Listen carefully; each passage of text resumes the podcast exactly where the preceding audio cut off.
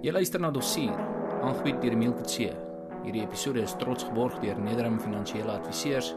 Nederham is 'n onafhanklike finansiële beplanningspraktyk, 'n een-stop winkel vir jou finansiële gemoedsrus. Nederham stap 'n pad saam met kliënte van enige plek in die land en bestuur selfs kliënte se finansies in die buiteland. Skakel vandag vir Nederham vir 'n verpligtingvrye hersiening van jou finansiële portefeulje. Nederham gee ingeligte advies oor beleggings binne of buitelands, aftreebeplanning boedelbeplanning, korttermynversekering en alle mediese fondse. Skakel 012 8172008 of besoek hulle op Facebook by Nederham Finansiële Adviseurs. Hierdie episode word ook geborg deur Routrip RSA, die enigste slimfoon toepassing wat Suid-Afrika se besienswaardighede op jou foon se skerm vertoon. Laai dit gratis af op Google Play Store vir Android fone of op die App Store vir Apple fone. Routrip RSA sê presies wys waarom 'n besienswaardigheid enige plek in die land te vind en wat die betekenis van die besienswaardigheid is. Ontdek Suid-Afrika se erfenis met Routrip RSA. Welkom by hierdie episode van Eensgesin se reeks Dossier. In hierdie episode gaan ons kyk na 'n saak wat nie so bekend is soos die Duisde Melker saak nie, maar waar die moordenares presies dieselfde gedoen het as wat ou tannie Duisie gedoen het. Nou, ek is seker mense sal vir enige Suid-Afrikaner kan vra wie Daisy de Melker is en die meeste Suid-Afrikaners sal presies weet wat sy gedoen het en wat met haar gebeur het. En ek is seker hulle sal iewers daar al die bekende foto van Daisy gesien het, die een waar hare nie so mooi gedoen is nie. Maar baie min mense sal weet wie was Maria Helena Getruida Lee of net Maria Lee. Sy was gebore in 1899 in die Lichtenburg distrik en is ook waar sy groot geword het. Maar in daai jaar soos ons almal weet, het die aangebore oorlog uitgebreek en ek is seker sy het geen herinnering van daai tyd in haar lewe nie. So Maria Lee kan gesien word as deel van die Edwardian generasie, die wat volwassenheid bereik het toe koning Edward die 7de die troon bestyg het of selfs later dan sy seun George die 5de. Maar hulle word nou maar so gesê as die Edwardians. En sy het in 1915 besluit om vir die eerste keer te trou. En die man, ons weet nie wat sy voornaam was nie, ons weet net sy van was Oosterhuizen. En vir 14 jaar was sy bekend as mevrou Maria Oosterhuizen, Oosterhuizen. En hulle het aanhou bly in die Lochtenburg distrik. Hulle het selfs vier seuns gehad, maar in 1929 toe het hulle geskei. Maria het toe vinnig daar weer daarna die die egskeiding weer getrou met 'n man wat ons net ken as Kreer. Maar soos met daai eerste huwelik was hierdie tweede huwelik ook heeltemal ongelukkig geweest. En dan 5 jaar na egskeiding of die eerste egskeiding op die 1 Desember 1934. Toe trou sy met 'n ene Jan de Klerk Lee, 'n 24-jarige skrynwerker. En sy besluit toe om alles te verkoop wat sy reeds gehad het om saam met haar derde man na Pretoria toe te trek om daar 'n nuwe lewe te begin. Maria Lee het 'n teekamer of 'n kon ons noem dit nou maar 'n kaffietjie daar in Johannesburg bestuur. En sy het verkoop om saam met Jan de Klerk Lee in Pretoria te begin om eiendom op te koop, huise daar te bou of as daar reeds 'n huis was dit te renoveer en dan alles vir 'n groot wins te verkoop. So so doen dit hulle nog redelik vinnig geld gemaak. Maria Lee was Jan de Klerk Lee se senior by 11 jaar. En alhoewel ouderdom nie altyd die verskil maak nie, kan 'n mens nogal insien dat dit in hierdie geval wel so gebeur het. Die derde huwelik wat Maria Lee gehad het, was ook nie gelukkig. Hoe sê die spreekwoord die Irish three times lucky. Maar ehm um, hierdie keer was Maria Lee glad nie gelukkig nie. En in Maart 1941 toe het Jan de Klerk Lee in die hospitaal beland. Hy was gediagnoseer met tering, maar het nooit daarvan herstel nie. In Julie maand van 1941 sterf hy en hy los vir Maria 3000 pond as deel van sy testament. Dit beteken Maria Lee wat in daai tyd 42 was, het oor genoeg geld gehad om redelik 'n goeie lewe te lei. En sy was ook gesien as 'n aantreklike weduwee wat nog jonk en energiek was. En sy het nogal redelik 'n groot groep of 'n netwerk van vriende gehad. En in hierdie netwerk van vriende was die meeste van die manlike geslag en sy het verskillende verhoudings aangeknoop. Sommige van die verhoudings wat sy aangeknoop het was met soldate wat op pad was na die Noord-Afrika veldtog in Libië. En daar sy daar het sy met hulle nie net alleenlik gekorrespondeer deur briewe nie, maar in die briewe ook beloftes gemaak oor hoe sy daarin sou belangstel om saam met hulle verder te lewe in 'n huwelik gebonde indien hulle ooit terugkom van die oorlog. Spesifiek twee soldate het van haar korrespondensie gekry. Die een is CJB Oliver en dis nou soos die Engelse Oliver nie die Afrikaanse van uit Huguenote geleerde wat ons noem Olivier nie. En die tweede een was Alwyn Smith. En Maria Lee het Pretoria verlaat vir Kaapstad. En daar het sy begin werk by die medisyne vervaardiger Lennens. En om die werk te kry by Lennens moes sy 'n valse curriculum vitae ingee. Waar sy aangedui dat sy nie in haar 40's was nie, maar 29 was en 'n weduwee as gevolg van die oorlog. Haar man het kamstig gesneuwel by 'n slagveld. Sy het ook gelieg en gesê sy het geen kinders nie en dat sy desperaat was vir die werk om te kon oorleef. En sodoende het Lennens vir haar die werk gegee. En terwyl sy daar in die Kaap bly en redelike goeie bestaan voer, het sy met Oliver en Smith gekorrespondeer. En alhoewel die twee mans nie geweet het dat sy al by al twee soort van 'n verhouding besig is om te kweek nie, het sy wel vir al twee gesê dat sy sal belangstel om met hulle nie eg verbind te word. En toe sy vir haar oor uitvee, toe ontmoet sy vir Alwyn Smith. En dit was presies aan die einde van die oorlog gewees. Smith was 'n terugkerende soldaat. Hy het klaar sy tyd gedoen in Libië en in Egipte. En hy moet toe vir Mariale toe sy eens op 'n dag in Pretoria was. Sy was op pad om met die Transkaroo trein af te ry vanaf Pretoria deur Johannesburg na Kaapstad toe. En soos wat die noodlot dit wou gehad het, daar is toe hulle albei, Alwyn Smith en Mariale op dieselfde trein. Maar het mekaar eers ontmoet by die Polly's Hotel in Pretoria. Nou ek weet nie waar Polly's Hotel presies was nie. Ek sou nogal graag wil uitvind Maar is nogal maklik om te glo dat dit moes in die middestad gewees het om naby te wees aan die Pretoria-stasie. Wat vandag nog is soos wat nog altyd was op die einde van Paul Kreestraat. En daar op die treinrit na Kaapstad het Maria Lee en Alwyn Smith so romanse begin. Sy het heeltemal vergeet van Oliver en sy het eintlik uitgesien om Oliver te ontmoet want sy het beloof dat sy hom met hom sal trou. Maar toe sy nou vir Alwyn in die vlees ontmoet, toe kon sy die romans nie stop nie. Hulle het saam afgeklim by die trein. Smith het daar gevat na waar hy gebly het in die La Bella Alliance woonstelblok in die tuine of naby die tuine en daar het hulle middag saam geniet met 'n drankie by die Carlton Hotel. Hulle was soos twee verliefde tieners. En vinnig het Alwyn Smith haar probeer ooreed om met hom te trou. En Maria Lee het nogal gedink is nie 'n slegte idee nie. Hy was 'n majoor in die weermag. Het 'n paar pennies in die bank. Hy lyk gesond en hy's redelik haar ouderdom. So hulle kan nog 'n redelike goeie lewe lei vir die volgende 4 dekades. Maar sy het net nie geweet hoe om vir Oliver uit die paadjie uit te kry nie. En sy besluit toe maar liewerste om nie haar woord te breek nie, maar liewerste te wag totdat Oliver die dag terug is om met hom te trou. Maar voordat sy haar oë kon uitvee, toe het Alwyn Smith al reeds vir almal gesê dat Maria Lee is sy aanstaande. En om seker te maak dat sy nie hom verneder voor hulle vriende in die, in die Kaap nie, het sy nou maar saamgestem en gesê ja, dit is so. Ons is verloof. En Alwyn Smith en Maria Lee het saamgebly vir 'n rukkie totdat Smith moes teruggaan na Pretoria toe. Maria Lee het agtergebly in die Kaap en van 'n gemaklike plekkie gekry by nommer 6 Prinsstraat in Oranjezicht in Kaapstad. En sy moes 6 weke wag totdat Alwyn Smith teruggekom het. Nou ons is nie seker as sy in daai 6 weke nog steeds met Oliver gekorrespondeer het nie.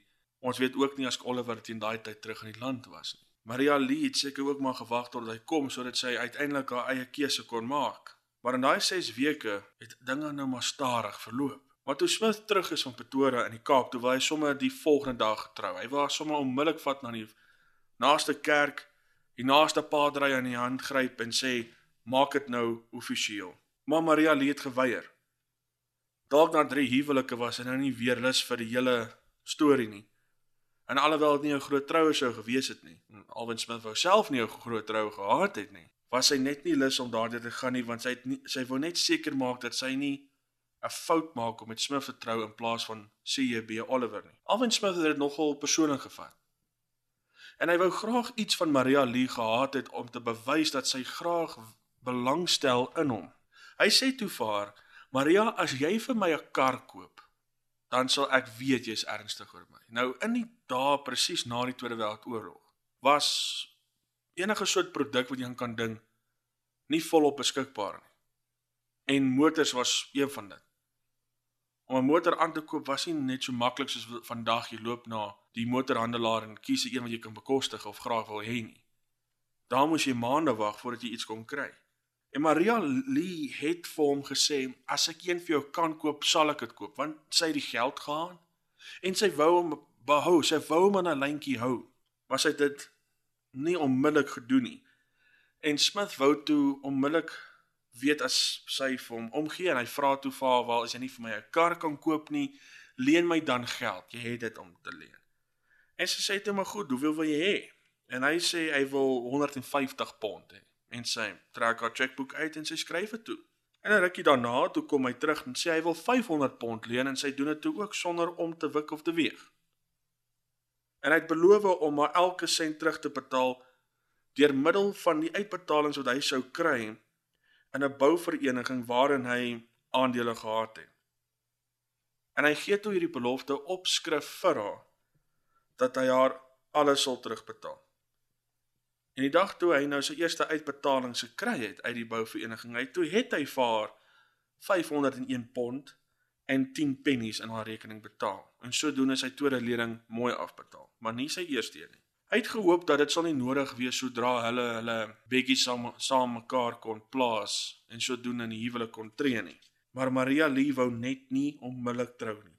In haar kop was sy nog steeds verbind tot Oliver wat sy nog teen daai tyd nooit ontmoet het nie. In Februarie van 1946 toe verdwyn Smith vinnig Durban toe. Hy sê vir haar oor die foon dat hy is bietjie in die moeilikheid en sy het toe later uitgevind dat Smith is eintlik in die moeilikheid as gevolg van 'n vorige verhouding wat hy gehad het en dat hy weer dringend 500 pond nodig het om sy situasie uit te klaar. Die details van hierdie probleem wat Smith gehad het is nie aan ons bekend nie, maar Lee het vir hom die geld geleen, maar sy het besluit dis die laaste. Alwyn Smith was besig om vir haar probleem te raak. En sy besluit om weer die trein te vat op na Pretoria toe om nou vir Oliver te ontmoet en dan hom voor die kansel te sleep. En dat hierdie haar vierde en finale huwelik sal wees. En as hierdie huwelik nie werk nie, dan sal sy nooit weer wil trou nie. En so waar as wragtig toe ontmoet sy vir Oliver in Pretoria en hulle trou toe en trek toe Bethlehem toe in die Vrystaat om daar 'n nuwe lewe te begin. Maar steeds het Maria Lee kontak gehou met Alwyn Smith wat toe in daardie tyd in Durban was. En sy kon net nie van Smith vergeet nie. Binne 'n paar maande was haar huwelik met CB Oliver op die rotse en hulle het kort na hulle huwelik weer geskei. Na, na hulle troue weer geskei en sy besluit toe om terug te gaan na na Kaapstad toe. En toe sy begin werk vir die American Swiss Watch Company. Besigheid wat vandag nog bestaan. En daar het sy weer probeer om haar lewe op te bou. En Smith het toe eendag aan haar deur gaan klop. Onverwags. Haar verbaas, haar verras. En die twee se romans het weer begin. Maar sy het geweier om om toe te laat om weer by haar in te trek of selfs met haar te trou totdat haar egskeiding van Oliver verby was. En om die tyd om te kry want nou het Maria geweet sy wou met Alvin Smith trou. Het Alvin Smith na teruggegaan Durban toe om te wag totdat die egskeiding deur is. In hierdie besluit van hom om te gaan na Durban toe om te wag vir die egskeiding om deur te gaan het gebeur in Oktober 1946. Maar die egskeiding was vinnig deur. Hy kom toe terug en toe sy nou weer enkel lopend was. Het die romanse nie so flamboyant aangegaan soos wat voorheen was nie. Vinnig was daar tekens gewees dat die twee kies nie kon ophou beklei nie en mekaar nie enge kon verdra nie. Soos byvoorbeeld die dag toe Maria Lee se ma in Lichtenburg gesterf het. Sy was in Kaapstad besig om te werk. Toe bel Alwyn Smith haar sommer by die werk en vir sê: "Luister, Maria, jou jou, jou ma is oorlede. Jou ma is dood." En Maria Lee was in 'n toestand. Sy het dit nie verwag nie. Dit was nie behoorlik hanteer nie. Sy het nie kans gehad om dit te verwerk nie en die tak bestuurder toe besluit toe besluit om haar huis te stuur dat sy weer op haar voete kan kom. En Smith het daar nie regtig enige simpatie vir haar gewys nie.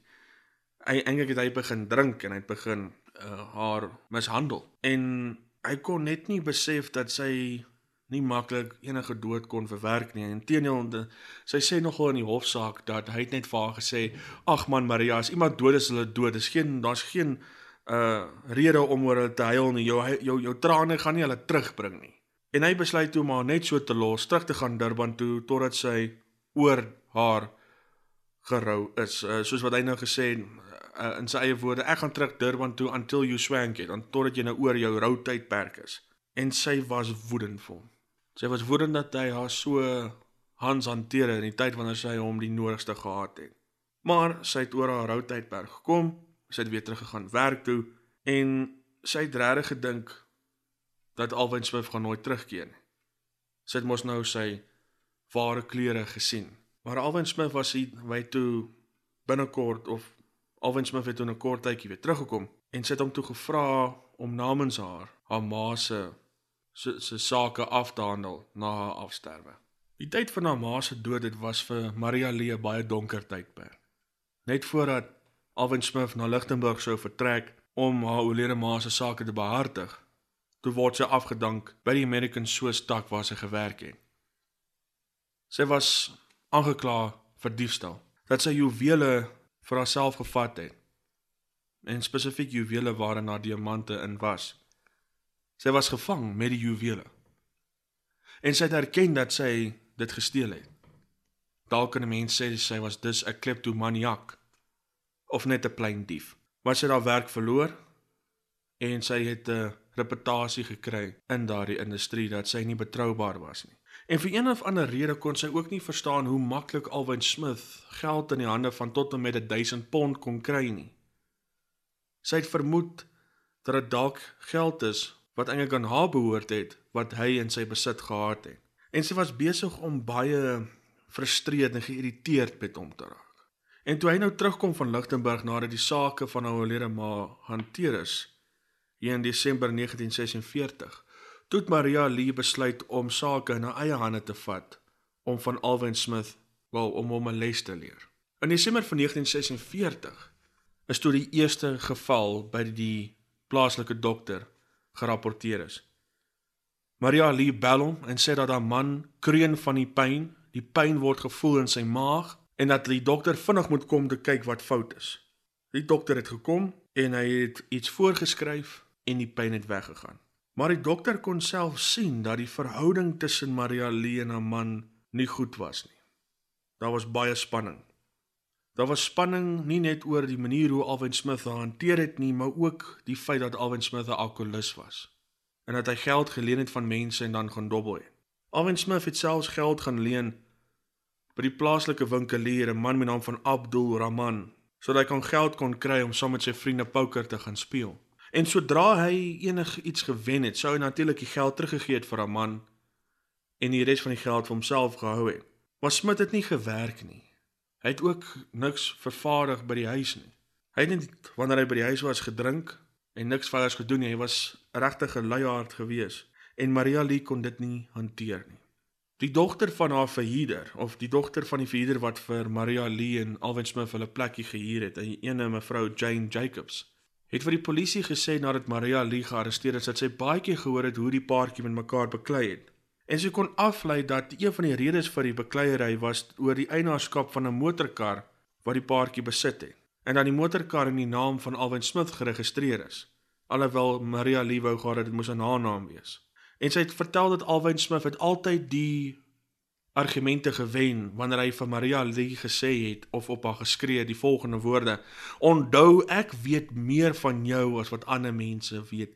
En as ek dit gaan begin vertel, Maria Lee, dan kan jy net sowel verdwyn want jou reputasie sal heeltemal besmet wees."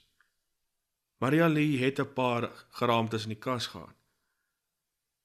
En sy wou nie hê iemand moet moes dit weet nie. Mense wat al na die saak gekyk het, beweer dat die inligting wat in Alwyn Smith gehad het wat teen Maria Lee, sy vrou kon gebruik word, is die feit dat sy van haar werknemers gesteel het. Maria Lee het toe in 1947 besluit dat sy nie meer met Alwyn Smith kon saamleef nie. Na 2 jaar van romanse en 'n baie kort huwelik het sy geargumenteer dat is Alwyn Smith uit die prentjie uit is. Sal sy sal sy nie net alleenlik vry wees om te doen wat ook al sy wil nie. Maar sy sal ook finansiëel goed afwees want sy het geweet dat in Smith se testament erf sy alles. Veral 'n 3000 pond lewensversekering polis waarin daar spesifiek staan dat wanneer meneer Smith dood is, sal sy vrou, sy eggenoot, alles kry. Smith wat gewoonlik 'n gesonde man was, het snaaks genoeg in die herfs van 1947 baie vinnig begin siek raak. Op die 13de Maart 1947 bel Maria Lee haar dokter, Dr Morris Helman, om vinnig na Prinsstraat te ry om haar te help met Smit wat weer kla van erge maagpyn en selfs besig was om op te gooi. En sy het nie geweet hoe om dit te hanteer nie. Dokter Helman het by die huis gearriveer, hy het iets voorgeskryf en vinnig het Smit weer begin gesond raak. 'n Week later toe word hy weer gebel vir dieselfde simptome. En hierdie keer was Smit in 'n erger toestand gewees as 'n week tevore. En daar het later begin formasies op sy vel te vorm. Wat wat Helman in sy verslag geskryf het as rashes. En dat die man heeltemal nie kon stil lê as gevolg van al die pyn in sy maag nie. En op die 22ste Maart, net 2 dae daarna, toe word hy vir die derde keer uitgeroep en hierdie keer het die dokter gesê wel nou is dit hospitaal toe. Anders is dit dood. Hy het gedink dat Alvin Smith het gelei aan wat hulle noem in Engels scarlet fever. Maar die toetse wat hulle toe op Alvin Smith gedoen het in die hospitaal om te kyk as dit regte scarlet fever was, het negatief teruggekom. En vir 'n rukkie het Smith se kondisie verbeter terwyl hy in die hospitaal was, ver weg van sy vrou Maria Lee. En op die 29ste Maart kon hy weer terug huis toe gaan. En so vir 2 weke, 3 weke het goed weer mooi verloop. En dokter Helman het gedink wel dit was die einde van sy besoeke aan nommer 6 Prinsstraat Oranje Zicht in Kaapstad tot die 2de Mei. Op die 2de Mei 1947 word hy weer uh, gebel deur mevrou Maria Lee. En alhoewel sy met Smit getroud was, het sy nooit sy van gevat en nogal interessant hy punt daar. En sy bel toe vir dokter Helman en sy is in 'n toestand om en hierdie toestand het toe vir die dokter laat weet dat daar is iets regtig verkeerd in die Smithhuis. En dokter Helman ry al die pad na Maria Lee en Alwyn Smith se huis toe. Hy sien dat uh, Smith erge pyn in sy maag het of hoe hy daar rond op sy bed rol sodat hy nie die pyn meer kan vat nie. En dis toe waar dokter Helman toe begin dink. As dit nie scarlet fever is nie. As dit nie iets is wat hy geëet het nie, dan moet dit net een ding wees of daar kan net een opsie wees. Daar kan net een moontlikheid wees. En dat hy op 'n manier arseen in sy liggaam gekry het. En hy wou toe net seker maak en hy vra toe vir mevrou Maria Lee, kan hy nie een van sy kollegas ook oorbring wat weet hom sal kan help om seker te maak die diagnose is korrek nie. Mevrou Mar Maria Lise met met die grootste plesier doen dit net. Kry net iemand om om weer reg te kry. En Dr Helman kry toe vir Dr Philip Leftwich na die huis toe. En Leftwich arriveer by die huis hierso so laat in die middag. En hy kyk ook na meneer Alwyn Smith so wat hy daar in pyn lê.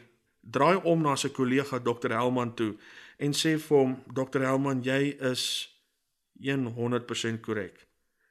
Hierdie man is vergiftig. Binne 'n paar ure na Leftwich aankoms sterf Alwyn Smith in sy bed. Terwyl die persoon wat hom vermoor het na hom kyk. Maria Lee het die rol van die huilende, weende weduwee uitstekend gespeel. Toe die twee dokters vir haar sê, "Jammer mevrou Lee, maar u man is sopas oorlede."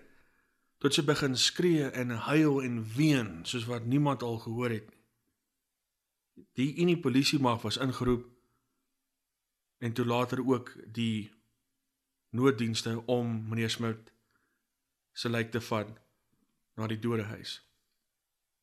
Daar het toe 'n forensiese ondersoek plaasgevind onder dokter E.N. Keen van die anatomiese skool by die Universiteit van Kaapstad om 'n soortgenoemde postmortem ondersoek te voltooi. Nou dokter Keen het die anatomie van die mens baie goed geken en hy het geweet dat daar moenie arseen in die liggaam gevind word nie en hy het dit wel gekry.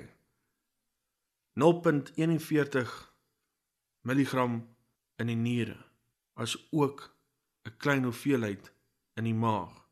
Hy het ook sy hare getoets en daar ook bewyse gevind dat die man vergiftig was.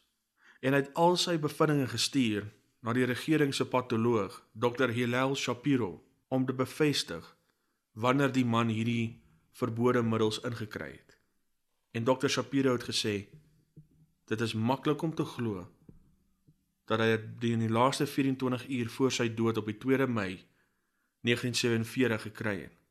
Daar was absoluut geen bewyse dat dit deur enigiets wat Maria Lee hanteer het en vir haar man gegee het, dat dit dit sodoende in sy liggaam gekry het nie.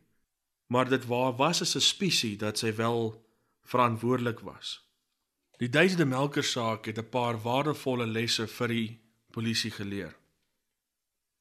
Veral vir 'n sekere hoofkonstabel F van Niekerk wat verantwoordelik was vir die ondersoek in Alwyn Smith se dood.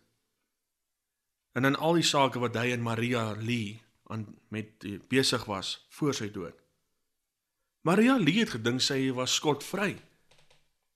Sy besluit toe om terug te trek Pretoria toe en daaroor te begin en glad nie weer dink aan 'n huwelik nie.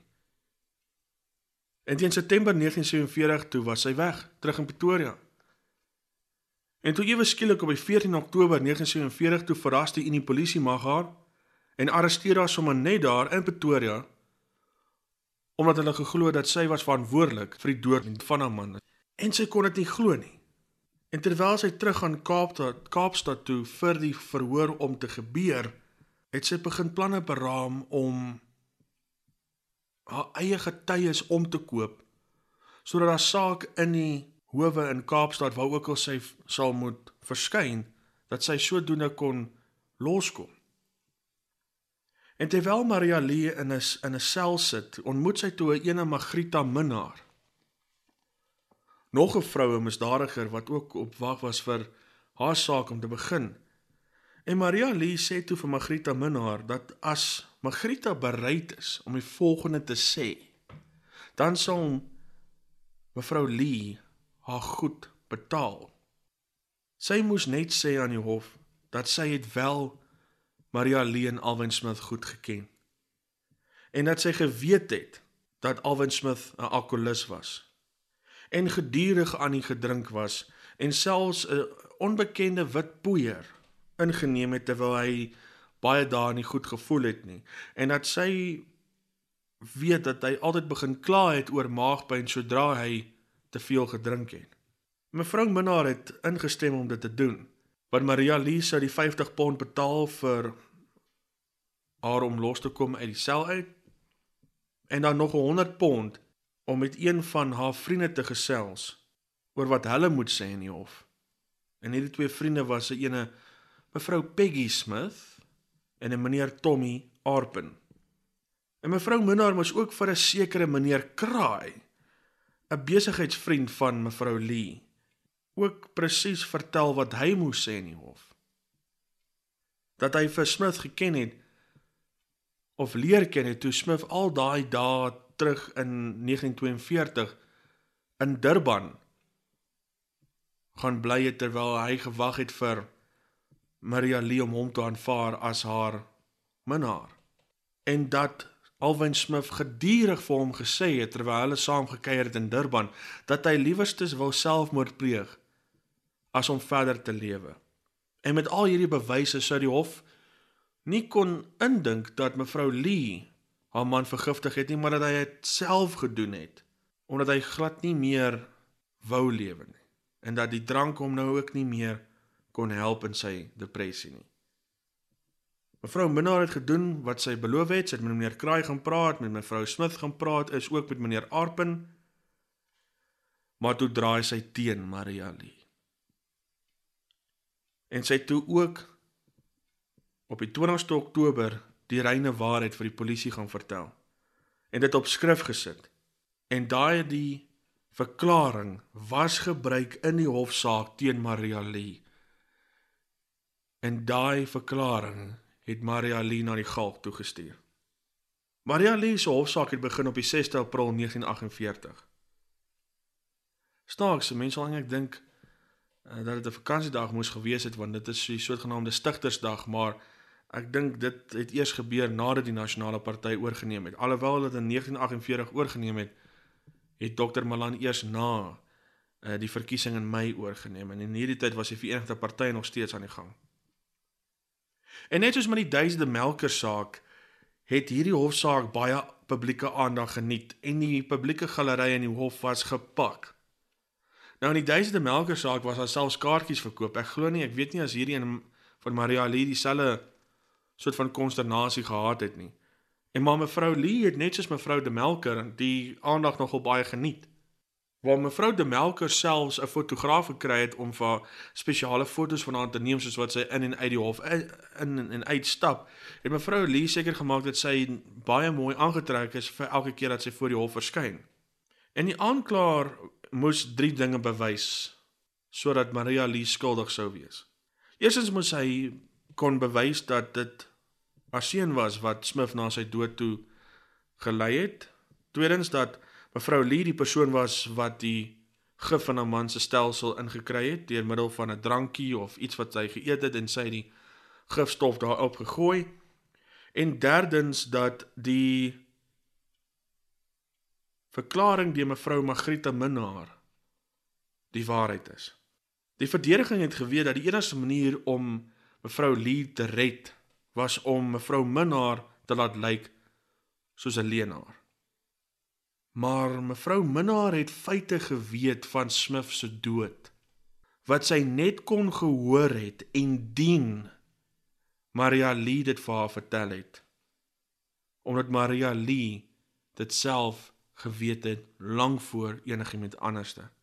Mevrou Minnar het geweet teen die 20ste Oktober, lank voordat enigiemand anders dit geweet het, dat Malvin Smith dood is as gevolg van vergiftiging en sy het dit gehoor as gevolg van die persoon wat saam met haar in die polisie sel was.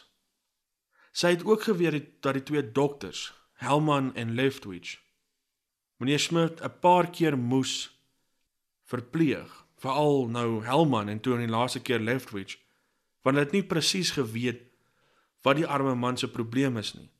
Nou daai inligting kon sy net gehoor het by Maria Lee. Want dit was net Maria Lee en die twee dokters wat in daai huis was op die 2de Mei 1947 toe Alvin Smith dood is. En die aanklaers kom bewys het dat die enigste bron van inligting vir mevrou Menar om dit te weet het gekom van mevrou Lee af. En sodoende kan 'n mens glo dat mevrou Lee vir mevrou Menar inligting gegee het wat waar is en sodoende ook waar is in die polisie verklaring wat Minnar opgetrek het. Regter Steyn het teen die 10de Mei 1948 sy besluit gemaak. En hy het mevrou Maria Lee skuldig van moord bevind. En die vonnis was net een, daar was net een opsie, daar was net een moontlikheid volgens regter Steyn. Die vonnis was die doodstraf. En regter Steyn het vir mevrou Lee gesê, "Is daar enigiets mevrou wat jy wil sê voordat ek dit amptelik maak dat jou vonnis die doodstraf is? Tot Maria Lee net prompt uitgesê: Ek herhaal, ek is nie skuldig nie. Regter Steyn het sy hamertjie geslaan, die vonnis amptelik gemaak en mevrou Lee is teruggevat na die tronkselle toe, verskuif na die dodesel toe. En daar het sy probeer om haar lewe te red deur 'n appel in te wil in te handig sodat die doodstraf kon ten minste verswak word of versag word tot miskien 'n lewensvonnis. Maar dit het heeltemal geflop. Dit was nie suksesvol nie. Op die 11de September 1948 word sy ingelig dat sy nog steeds die doodstraf het.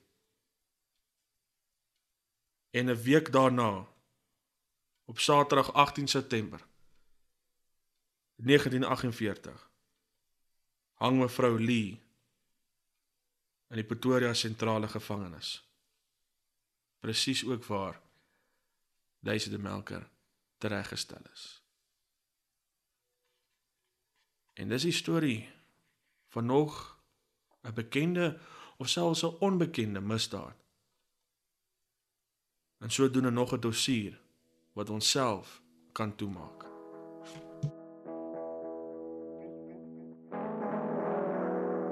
Jy het geluister na Dossier, aangebied deur Melkutse en vervaardig deur Eensgesind Media. Onthou om aan te teken op ons klankleerkanale op Castbox, Stitcher, iTunes, Spotify of Google Podcasts. Hierdie episode en ander kan jy ook luister op ons webtuiste by www.eensgesind.com.